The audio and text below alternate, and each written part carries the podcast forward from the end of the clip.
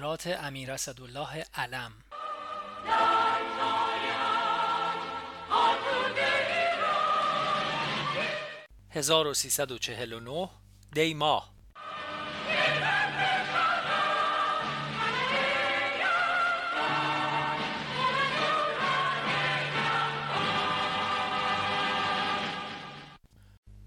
یک شنبه 13/10. امان از امروز باز هوا گرم است و باران و برفی در هیچ یک از نقاط کشور نباریده است. اوقات شاهنشاه تلخ است. خوب شد امروز دو سفیر داشتیم که اعتبارنامه تقدیم می‌کردند، یکی سفیر چین ملی و دیگری سفیر مصر، یا به عبارت دیگر جمهوری متحده عرب. وقت شرفیابی من خیلی کوتاه شد و به مسائل جاری گذشت. لااقل عرض کردم آن پولی که باید به حسابی ریخته میشد انجام شده است. از این جهت راضی شدند. البته پول متعلق به خودشان نیست، مربوط به خرید تانک هاست، ولی فرقی نمی کند. شاه به کار کشور به اندازه کار خودشان علاقه‌مندند. امروز به من امر دادند که برای وزیر خارجه انگلیس پیام بفرستم، چون سر دنیس رایت سفیر انگلیس که اکنون شیخ السفرا است مرد خوبی است، با آنکه عمر مأموریتش در آوریل تمام می شود تا اکتبر برای جشن‌های 2500 ساله بماند. من هم اطاعت کردم، ولی فکر نمی کنم به جایی برسد، چون وزارت خارجه انگلیس برای آنکه جهت جوانان جا باز کند خیلی به اکراه به این اقدامات دست می زند. البته نظر شاهنشاه چیز دیگری است. میل دارند بلکه با این شخص که ایران خواه است مسئله جزایر را تمام کنند، ولی نخواستند که من در پیام خودم این مطلب را بگویم. سفیر چین که امروز شرفیاب شد خیلی بیش از سفیر مصر مرا تحت تاثیر قرار داد. مصری ها هنوز هم بی حال و از هم در رفته هستند. من خیال میکردم در این 10 سال که ما با آنها رابطه نداشته ایم نسل جوان و پرخونی بر سر کار آمده است. این سفیر جوان بود، اعضای سفارتخانه‌اش هم که معرفی شدند جوان بودند، ولی من خونی در هیچ یک از آنها ندیدم، مثل اینکه لازم بود بند شلوار آنها را هم کس دیگری ببندد. دوشنبه 14/10. صبح که شرفیاب شدم پیش خدمت خوابگاه گفت امروز شرفیابی ها را موقوف فرمودند، میخواهند اسکی به گاجره بالای گچ سر تشریف ببرند. من کاری فوری داشتم در خصوص شرفیابی متخصصین تانک های چیفتین انگلیسی بود که با هواپیمای مخصوص از لندن میآیند. کار اینها نمیشد عقب بیفتد، بنابراین عرض کردم کار خیلی فوری دارم. سر صبحانه رفتم مطلب را عرض کردم. اوامری فرمودند که مذاکرات مقدماتی را بکنم، خود آنها چهارشنبه ساعت 5 بعد از ظهر شرفیاب بشود. اصرار کردم که شاهنشاه با یک هلیکوپتر و شهبانو و ولیعهد با هلیکوپتر دیگر تشریف ببرند. قبول فرمودند. شاهنشاه اول تشریف بردند، هلیکوپتر شهبانو قریب نیم ساعت تأخیر داشت. در این نیم ساعت من در حضورشان بودم. قدری با والا حضرت ولیعهد فوتبال بازی کردم. چیز عجیبی است، همانطور که ولیعهد با دست چپ می نویسد تمام شوت‌های فوتبال را هم با پای چپ می کرد. به شهبانو عرض کردم مدتی در این خصوص مذاکره شد. معلوم می شود اعلی حضرت رضا شاه کبیر هم اصولاً چپ بودند، حتی تیراندازی را هم با دست چپ و چشم چپ می کردند.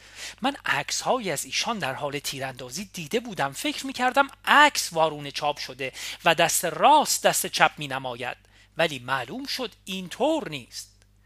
در تمام مدت مذاکرات معلوم بود که شهبانو را با من میلی نیست. در دل گفتم ای دل، جهان به کام تو شد، نشد. باری شهبانو به سلامتی تشریف بردند. امروز نطقی از اعلیحضرت شهبانو به جرائد داده شده بود که در کمیسیون اصلاحات اجتماعی ایراد فرموده بودند. ساعت 1:45 بعد از ظهر که 1 ربع قبل از پخش اخبار است، از اداره اطلاعات به من تلفن کردند و نطق را برایم خواندند. بسیار نامناسب بود، چون در حقیقت انتقاد از کارهای اعلیحضرت است. چون شاهنشاه و شهبانو هر دو به اسکی رفته بودند دسترسی فوری نداشتم. گفتم در رادیو بگویید ولی جراید فردا بگذارند. یک ساعت بعد به من تلفن شد که صبح از دفتر اولیا حضرت به جراید و رادیو داده شده است. دیگر کاری نمیشد کرد. مطمئن هستم فردا گرفتاری داریم. سه‌شنبه 15/10 صبح مطابق معمول شرفیاب شدم. چونان که پیش بینی می کردم شاهنشاه فرمودند شما چه کاره هستید؟ عرض کردم من نوکر شما. فرمودند چطور فرمایشات شهبانو در جراید به این صورت پخش شده است؟ جریان را عرض کردم و گفتم من که نمی توانستم جلوی پخش نطق شهبانو را بگیرم. گفتم در رادیو گفته شود جز هوا می شود ولی پخش در جراید برای امروز بماند. بعد معلوم شد مستقیما خودشان دادند. یا باید روزنامه ها را توقیف می کردم یا به حال خودش می گذاشتم. توقیف روزنامه ها که جنجال عجیبی راه می انداخت، بنابراین به همان حال طبیعی گذاشتم. فوری شاهنشاه به شهبانو تلفن فرمودند که این دفتر شما خرابکاری می کند. فهمیدم در آن طرف شهبانو خیلی ناراحت شدند ولی ندانستم بین شاهنشاه و شهبانو چه گذشت. هرچه بود زود تمام شد. بعداً شهبانو به من تلفن کردند که تو مطلب را رسیدگی کن. عرض کردم رسیدگی کردم، تقصیر دفتر خود شماست، خودشان هم گردن گرفتند. فرمودند بسیار خوب. به هر صورت متاسفانه نادانی اطرافیان شکافی بین شاهنشاه و شهبانو به وجود می آورد. این احمق کریم پاشا بهادری که نمیدانم کی به شهبانو تحمیل کرد و حالا مورد مرحمت ایشان است و هیچ نوع سواد ندارد، نه ایرانی نه فرنگی، پسر جاه طلب عجیبی است. چون دید نطق شاهنشاه اثر مهم داشته است میخواسته با پخش این نطق به حساب خودش برای ارباب خودش هم دست و پایی کرده باشد و به نتیجه برای خودش.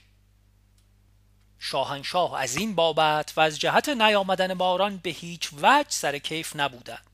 واقعا هوا به صورت عجیبی میگذرد. با آنکه در اروپا برف و سرما قوقا کرده است، هوای اینجا مثل اواخر اسفند و اوایل فروردین، روزها آفتابی 16-17 درجه بالای صفر و شبها هم 1-2 درجه بالای صفر است و اثری در هیچ نقطه کشور از بارندگی نیست. شاهنشاه خیلی کسل هستند. دانشگاه آرام شده کم و بیش موجب دلخوشی است. من هم قدر قلبم ناراحت است. یعنی احساس می کنم قلب دارم که خود دلیل ناراحتی است.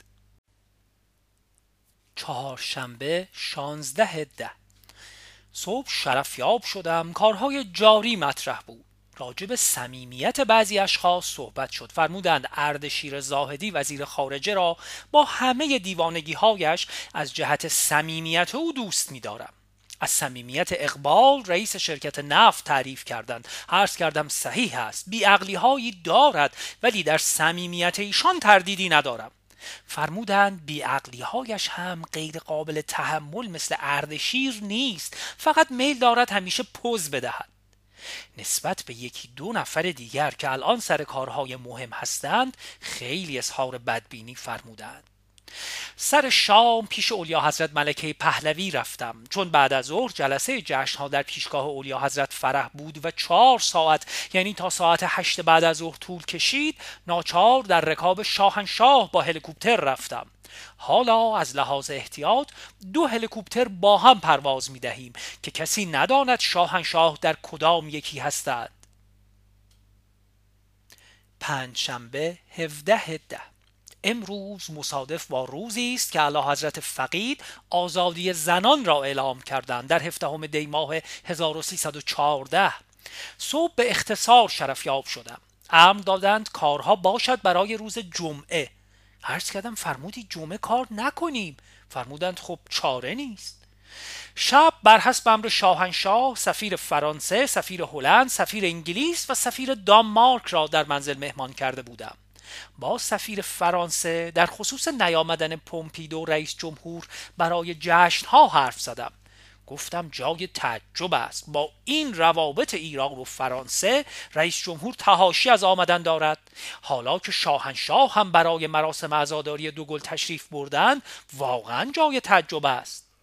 گفت اینها را شما در کالیبر 2 گل فکر نکنید، مردمان بدبخت فلک زده و پلیتیسیان هستند، گرفتار خودشان هستند، کالیبر جهانی ندارند. با وصف این خودم میروم ترتیب کار را میدهم. واقعا از حرف سفیر تعجب کردم، چون به هر حال الان سفیر پومپیدوست. بعد برای رئیس شرکت گاز فرانسه که یک مؤسسه دولتی است و می‌خواهد گاز ما را از طریق شوروی به اروپا بفروشد وقت خواست که شرفیاب شود. با سفیر هلند راجب نیامدن ملکه هلند برای جشن‌ها حرف زدم.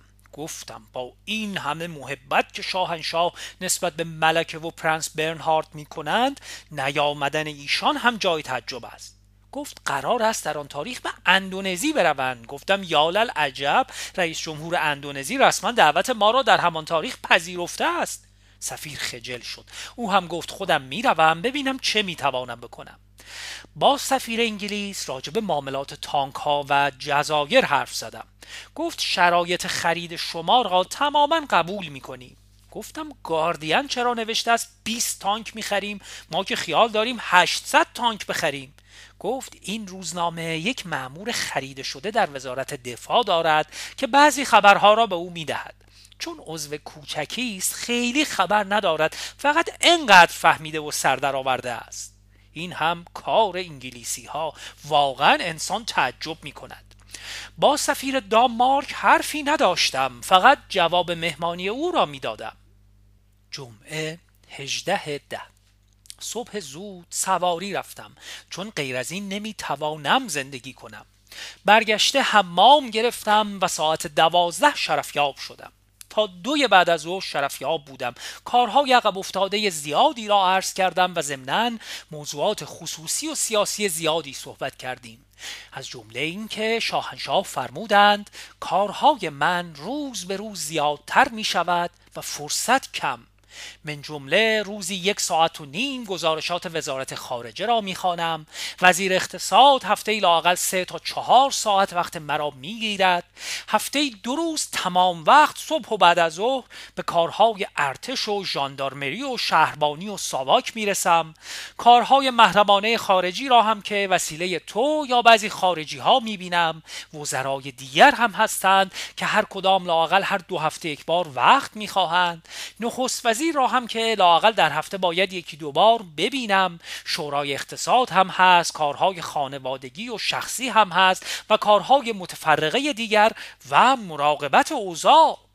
عرض کردم خیلی از کارهای غیر لازم شاهنشاه را می شود کم کرد. خودتان نمیخواهید و اجازه نمیدهید. من میتوانم این کار را بکنم.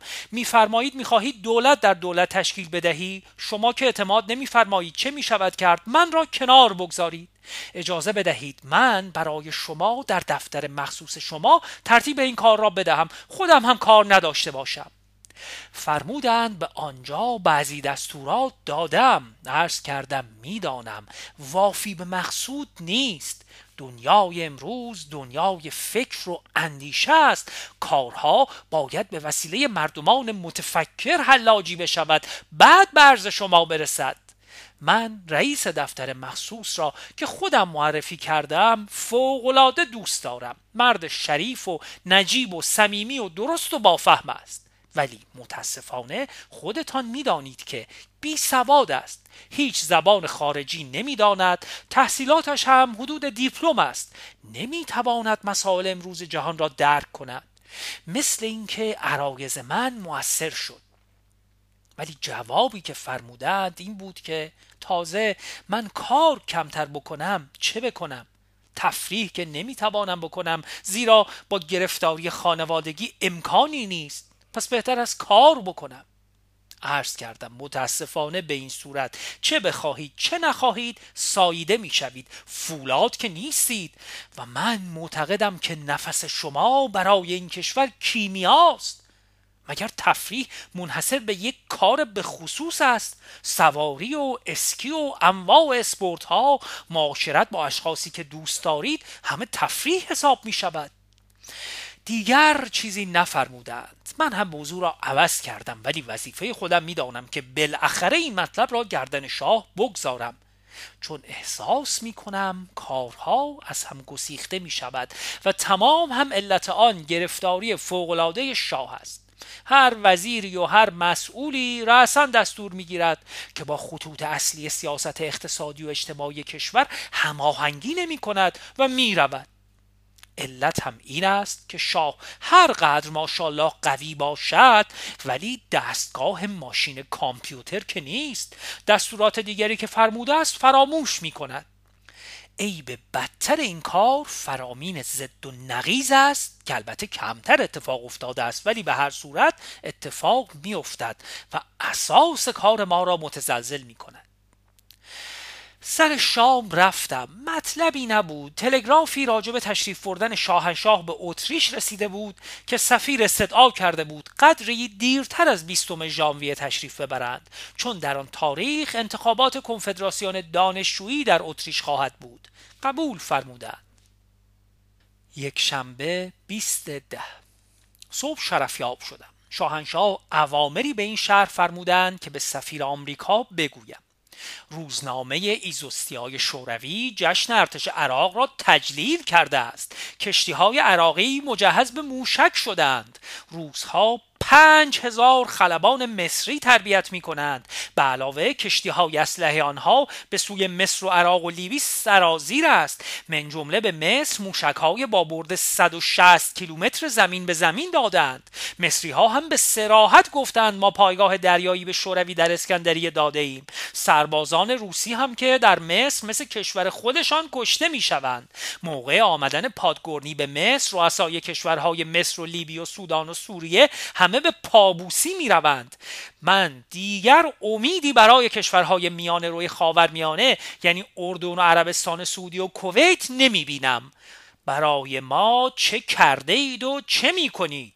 اتکاه اینها همه به ماست. حتی وضع پاکستان هم معلوم نیست. نمیدانم بعد از این انتخابات چه صورتی پیدا می کند. وضع ترکیه بسیار بد است، هم از لحاظ اقتصادی هم از لحاظ چند دستگی سیاسی که حتی در ارتش هم ریشه دوانیده است.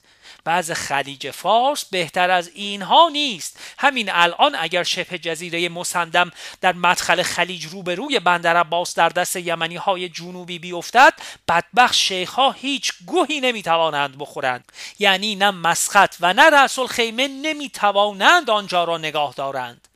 ما که از شما جز تقویت معنوی چیزی نمیخواهیم. شما هم که جز ما کسی ندارید، یعنی به طور کلی غرب.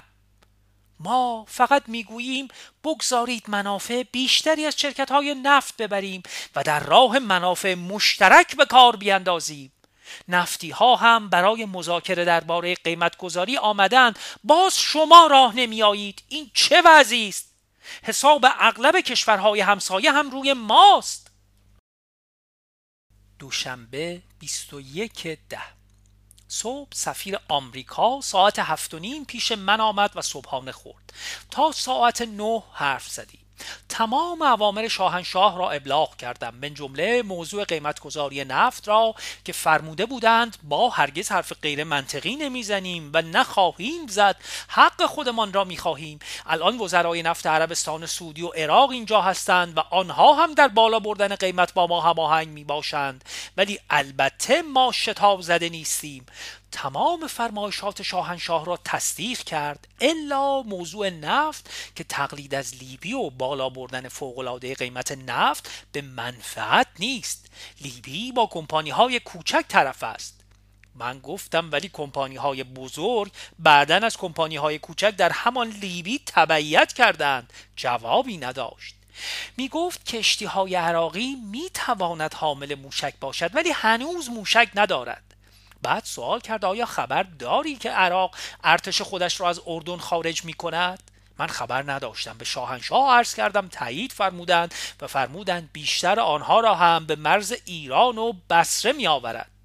سفیر آمریکا می گفت بندر ام القصر را هم عراقی ها برای کشتی های روسی آماده کردند. گفتم چه بهتر. به هر صورت جریان صبح را به شاه عرض کردم. فرمودند چهارشنبه شب که مهمان او هستی، هم او هم سفیر انگلیس و هم سفیر آمریکا در انگلیس را دست بیانداز و مسخره کن و بگو که شما علت آنکه شکست میخورید این است که ارزیابی شما از موقعیت هیچ وقت صحیح نیست. به حرف دوستانتان هم گوش نمی کنید، کمک هم که نمی کنید. هر کس هم که با شما دشمن تر است بیشتر شیفته او هستید. حتی بعد از مرگ ناصر می گویید واقعا برای مصر غرور و افتخار آفرید. راجب نفتی ها دل شما نسوزد. کمپانی ها از همین حالا قیمت نفت را در بازارها بالا بردند. به علاوه کرایه حمل نفت پایین می آید. آنها در هر گالون 3 پنس که بالا بردند الان مبالغ عجیبی می برند. در آمریکا هم 75 سنت در بشکه قیمت را بالا بردند و منافع عجیبی میبرند. به هر حال ما اعضای اوپک متحد و مصمم هستیم که اگر زیر بار نرفتند قانون وضع کنیم. بعد فرمودند بگو اساس همه ثبات کار شما در خاورمیانه تقویت ماست و من هم باید ارتش ایران را تقویت کنم که اگر وضع ترکیه و پاکستان هم خراب شد بتوانم کمک بدهم. قرار شد همه این مطالب را چهارشنبه مذاکره بکنم. سفیر انگلیس گفته بود مجدداً شارجه و رأس الخیمه از ما 10 روز وقت خواستند که راجب جزایر جواب بدهند. ولیعهد شارجه مجدداً پیش ملک فیصل رفته است که با او مشورت کند. به عرض رساندم. سه‌شنبه 22/10 صبح دکتر فلاح به منزل من آمده بود که نسبت به فرمول پیشنهادی به کمپانی های نفتی حسب الامر شاهنشاه تبادل نظر کنیم. بعد عده زیادی از مردم به منزل آمده بودند. تا همه را راه انداختم خیلی دیر شد. به محض ورود به کاخ شاهنشاه هم به دفتر کار وارد شدند. بلافاصله احضارم کردند. سرلشکر هاشمی نژاد فرمانده گارد خواسته بود اجازه بگیرم با خانوم خودش به مکه برود. به عرض رساندم. ضمناً عرض کردم به او گفتم خانوم را به مکه بفرست، خودت هم فعلا در این دنیا به بهشت برو. شاهنشاه خیلی خندیدند. فرمودند اینها نمیگویند ماها خیلی فاسق هستیم؟ عرض کردم این بزرگ ها که خیر، زیرا میدانند شما واقعا و قلبا مرد خدا هستید. عبادت به جز خدمت خلق نیست، به تسبیح و سجاده و دلق نیست. ولی سربازهای کوچک که تحت تاثیر تعلیمات قشری اسلامی هستند فوق‌العاده ممکن است خطرناک واقع شوند. به این جهت در شبهای به اصطلاح عزاداری باید خیلی احتیاط کرد. من یک شب تاسوعا در شیراز با آنکه کاری نمی کردم فقط با دوستم بودم، نوکرهایم به من شام ندادند. باز هم راجب خرد مالکین مذاکره کردم که ماندن در ده برای یک نفر خرد مالک خیلی ارزش دارد. نصف زندگی خودش را از گاو و گوسفند و مرغ و قاز و غیره تامین می کند. در صورتی که شما اگر پول اینها را به او بدهید چیزی دستگیرش نمی شود، به خصوص که وقتی به شهر رفت باید کرای خانه بدهد. فرمودند آخر چرا فکر زارع را نمی کنی؟ چطور به کسی که یک قطع زمین در اجاره و در حقیقت در تصرف داشته است بگوییم حالا نصفش را بگیر؟ عرض کردم میفرمایید نصفش را به مفت بگیر و این بدبخت ها هم به این کار راضی هستند. فرمودند بعدها باز هم نزاع باقی میماند. عرض کردم شما عدالت را رعایت فرموده اید، دیگر مسئولیتی ندارید. فرمودند نه، آخر انقلاب کرده ایم، دیگر نمیخواهیم استخوان لای زخم بشکنیم، مگر نه باید انقلاب اساسی باشد ولو عده‌ای از بین بروند. عرض کردم انقلاب سرخ صحیح است، ولی انقلاب سفید منظورش این است که منافع همه طبقات حتی الامکان رعایت شود. به علاوه شما میخواهید زارعین حال خرده مالکین را پیدا بکنند، چرا اینها را که چون این حال متوسطی دارند میخواهید بدبخت کنید؟ شاهنشاه از این جر و بحث من خوششان نیامد، ولی من وظیفه داشتم آنچه میفهمم بگویم. چه باید کرد؟ قدرت به انسان منطق هم میدهد. والا حضرت اشرف در شرفیابی چند روز پیش خود به شاه عرض کرده بود اطراف شما را یک عده متملق و چاپلوس گرفتند. شاه خیلی برآشفته بودند و به من هم گله کردند که خواهرم چنین گفت. من با آنکه خودم هم از متملقین هستم عرض کردم بالاخره از خواهر خودتان، آن هم خواهر تنی و دوقلوی خودتان، گله نفرمایید، شاید هم گاهی راست بگوید. بیش از این دیگر عرضی نکردم. ولی شاه مرد ملکوتی صفات با انصافی است. احساس کرد که در عرایز من هم یک معنی نهفته است و دیگر چیزی نفرمود. به من فرمودند خیال دارم گردش را کم و محدود بکنم. عرض کردم این آرزوی من است. اگر در این کار در خدمت بودم و هستم برای این است و بود که به شما تفریح و استراحت بدهم، نه که از این راه مثل دیگران خیال استفاده کردن و اداره کردن شما را داشته باشم. مثل اینکه شاهنشاه از این عرض من خوشحال شد. از اخبار مهم جهان باز هم زده خورد بین فدایان و ارتش اردن است. ملک حسین خودش در لندن مشغول چکاپ و معالجه است، ولی برادرش را در این سختگیری تشویق کرده است. برادرش فعلا نایب السلطنه است.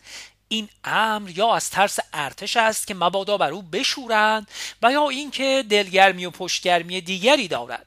ولی کشورهای غرب به تکاپو افتادند که صلحی مجدد بین دو طرف برقرار کنند. ارتش سوریه هم گویا برای تقویت پست‌های فدایان در شمال اردن به حرکت درآمده است. چهارشنبه 23/10 صبح شرفیاب شدم. شاهنشاه را ناراحت یافتم.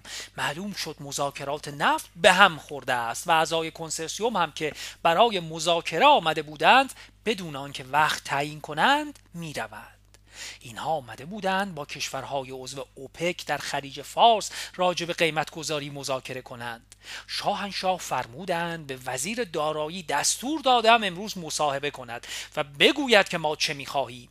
تو هم امشب که مهمان سفیر آمریکا هستی باید مطالبی به او و به سفیر انگلیس که آنجا خواهد بود بگویی.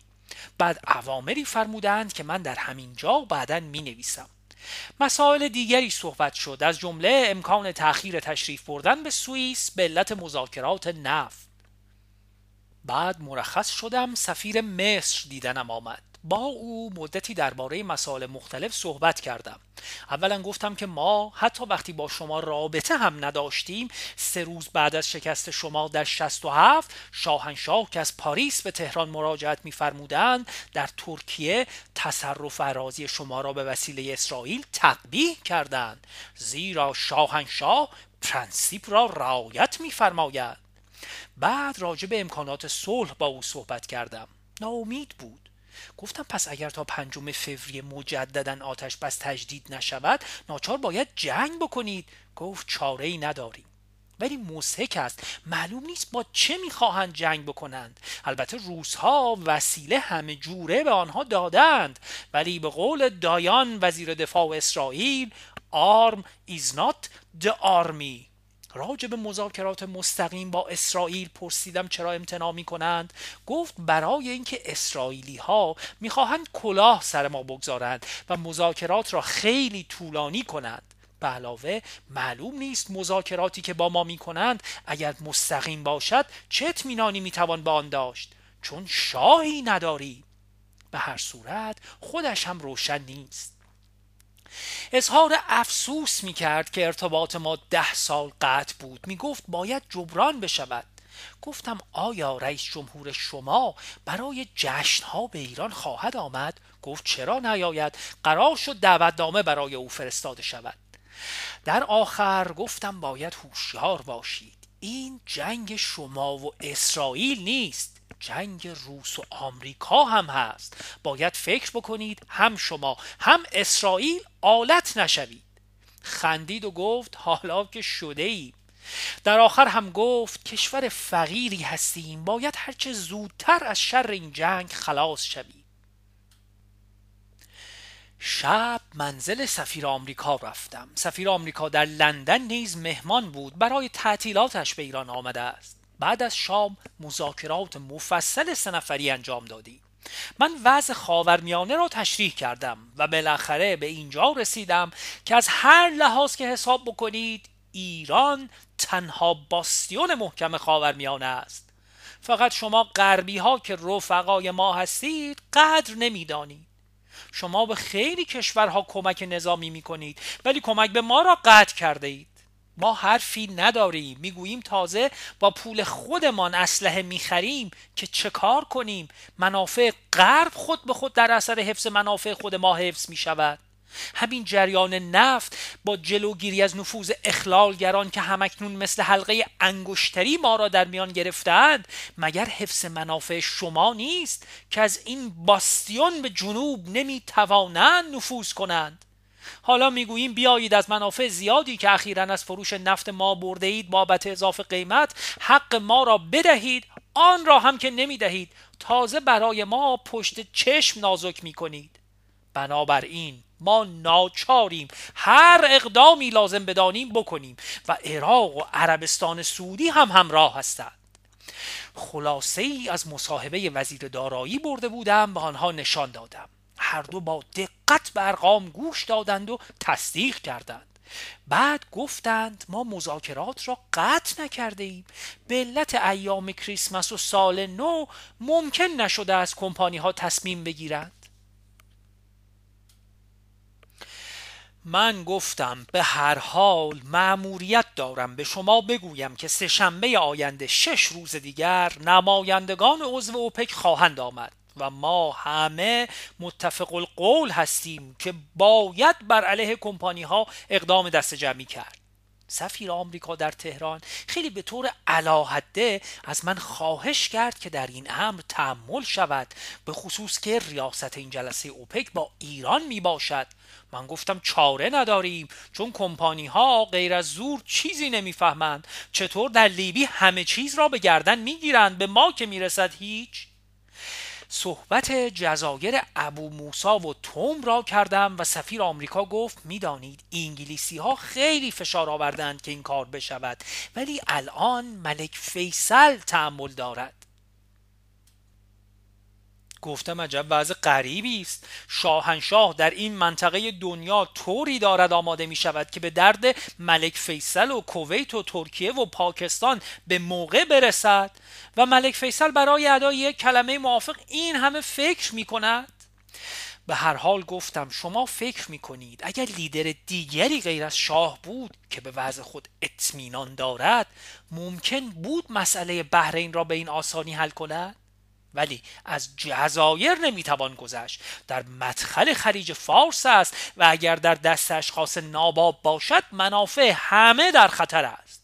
از تنگه هرمز به طور متوسط هر 12 دقیقه یک کشتی میگذرد و جزایر ابو موسی و توم کاملا این تنگه را نظارت میکنند. چطور میتوان خوابید؟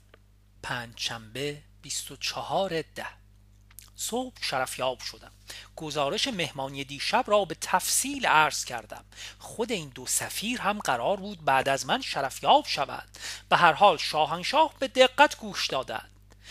گزارش مسافرت والا حضرت ثریا ملکه سابق را به بانکوک دادم. یا للعجب که شاه از دیدن این عکس چقدر عصبانی شدند. شب در کاخ نیاوران مهمانی بود. دیپلمات ها را مخلوط با ایرانی ها در ظرف سال مهمانی می دهیم. این کار در نتیجه اصرار من از امسال شروع شده است. مهمانی خوبی بود. سفیر انگلیس که شیخ السفراست 2 مطلب محرمانه به من گفت. یکی این که جانشین او به نام رمز باتوم تعیین شده است و دیگر این که نفتی ها تا 48 ساعت دیگر پیشنهادهای خودشان را می دهند. هر 2 مطلب را به شاه عرض کردم. بعد از شام او را احضار فرمودند و مدتی با او گفتگو کردند. 1/4 عده سفرای تهران را با عده از ایرانی ها که معمولا در مهمانی های رسمی نیستند و تقریبا از اساتید و هنرمندان می باشند در حدود 60 نفر دعوت کرده بودیم. آخر شب هم فیلمی که از مناظر ایران بیچاره لاموریس فرانسوی که ضمن تکمیل همین فیلم در سد کرج افتاد و مرد، البته با هلیکوپتر تهیه کرده بود، دیدیم. خیلی دیدنی بود. برف هم شروع به باریدن کرده است. جمعه 25 ده. صبح برخاستم، برف شدیدی میبارید. با وصف این برای سواری به فره‌آباد رفتم. آنجا هم برف میبارید، ولی من سواری را 2 ساعتی انجام دادم. بسیار خوب بود و تازه شدم. سر نهار و سر شام شاهنشاه رفتم. مطلب مهمی نبود. سر شام به من فرمودند باز هم رفتن ما به اروپا به تأخیر میافتد، چون باید به هر صورت مذاکرات نفت به جایی برسد. به وین تلگراف کن، اول فوریه خواهیم رفت. قرار بود 22 ژانویه تشریف ببرند. نخست وزیر که در مرخصی و در پاریس است، از آنجا به من تلفن میکرد که نفتی ها حاضر به مذاکره هستند. گفتم خبر دارم. اصرار کرد که به شاه عرض کن، برای اینکه خدمتگزاری خودش را ثابت بکند. گفتم بسیار خوب. شنبه 26 ده. صبح ملاقات‌های زیادی در منزل داشتم، من جمله یک نفری که آمده بود بگوید آلمان‌ها از ساختن کارخانه شکر میاندوآب، یعنی همان قسمت توسعه آن، به طور قطع منصرف خواهند شد. بسیار خوشحال شدم و به خودم نوید دادم که معجزه امام رضا عمل خواهد شد. بعد شرفیاب شدم. بسیار طولانی بود، زیرا کنسسیومی ها بالاخره جلو آمدند و پیشنهاداتی دادند که برای 5 سال اضافه قیمت نفت و بالاخره تمام مناقشات را تمام کنند، ولی مقدار اضافه قیمت را نگفتند. در این زمینه مطالعات زیادی کردیم. چندین دفعه شاهنشاه با آموزگار وزیر دارایی با تلفن صحبت فرمودند و تبادل نظر کردند و بالاخره قرار بر این شد که اگر واقعا نفتی ها در اضافه قیمتی که همکنون در کشورهای باختری قائل شدند سهم معقولی به ما بدهند، دلیل ندارد با آنها به مبارزه برخیزی. نفتی ها هم حاضرند، ولی معلوم نیست که لیبی که عضو اوپک است دوباره چجور با آنها عمل خواهد کرد.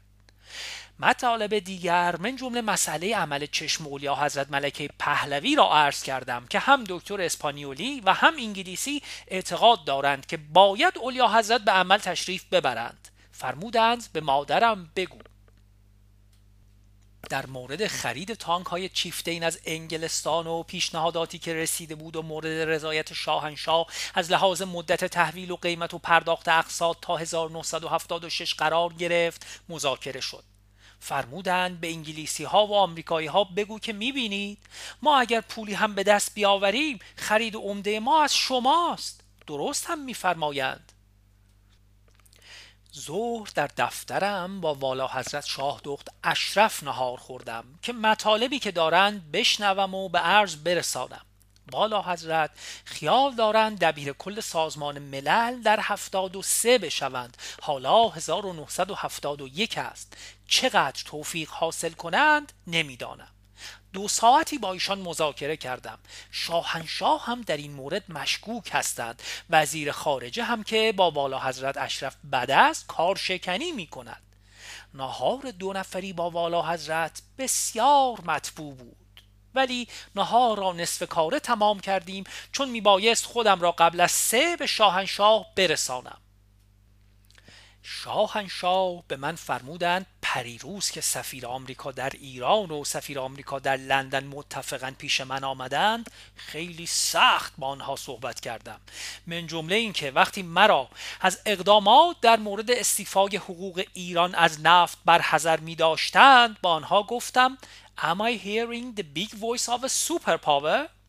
سفیران خیلی ترسیدند و به این مناسبت است که امروز صبح سفیر آمریکا به تو تلفن کرد و گفت جان اروین نماینده مخصوص نیکسون و معاون وزارت خارجه آمریکا برای مذاکره در مورد نفت به ایران می آید و استدعا دارد شرفیاب شود مطالب خود را در یک محیط آرام به شرف عرض برساند. عرض کردم صحیح است. در این ضمن بیسیم گارد به من خبر داد که سفیر انگلیس به تو کار فوری دارد و به دفتر تو تلفن کرده است. به این جهت ساعت 7:30 بعد از ظهر به او وقت دادم. سفیر آمد. چنان که حدس می زدم باز هم مطالب او در خصوص نفت بود. مطالب خود را خلاصه کرده بود به من داد. فوری به شاهنشاه تلفن کردم. در حمام تشریف داشتند. فرمودند مطلب را به این صورت جواب بده. یکی این که معلوم می شود تا حالا که شما خودتان را در مذاکرات نفت دور نگاه می داشتید، حالا با شرکت‌های نفتی یکی هستید. دیگر اینکه البته مذاکرات ما در محیط آرام خواهد بود، زیرا ما احتیاج به عوام فریبی نداریم، مشروط به این که نخواهند طول دادن مذاکرات را وسیله فرار از تعهدات بکند. سوم اینکه بهتر این است که نمایندگان کنسرسیوم قبل از شنبه آینده، یعنی قبل از انعقاد جلسه اوپک، خود را به تهران برسانند و قبلا با ما و عربستان و عراق صحبت کنند، زیرا وضع لیبی معلوم نیست. عرض کردم اینها میخواهند که شاهنشاه لیبی را هم به راه ببرید. فرمودند معلوم نیست از عهده ما ساخته باشد. سفیر انگلیس از من پرسید به عقیده تو عاقبت کار به کجا میرسد؟ گفتم اگر تناسبی بین منافع تحصیل شده اخیر کمپانی ها و حق ما موجود باشد، ما ابدا خیال سر و صدا نداریم. به علاوه باید این نکته روشن بشود، به همان تناسب که قیمت دلار طبیعتاً همه سال تنزل می کند و به همان نسبت که قیمت وسایل صنعتی طرف احتیاج کشورهای صادر کننده نفت اضافه می شود، به همان نسبت باید قیمت نفت هر سال ترقی کند. گفت در این قسمت ما حرفی نداریم. مطالب دیگری در مورد شرفیابی لوس، نماینده فوق‌العاده انگلیس در خلیج فارس، و تاریخ تخلیه خلیج فارس که تغییر نخواهد کرد میگفت که گذاشتم فردا به عرض برسانم. راجب جزایر پرسیدم، گفت شیخ ها در تکاپو هستند که راهی بیابند.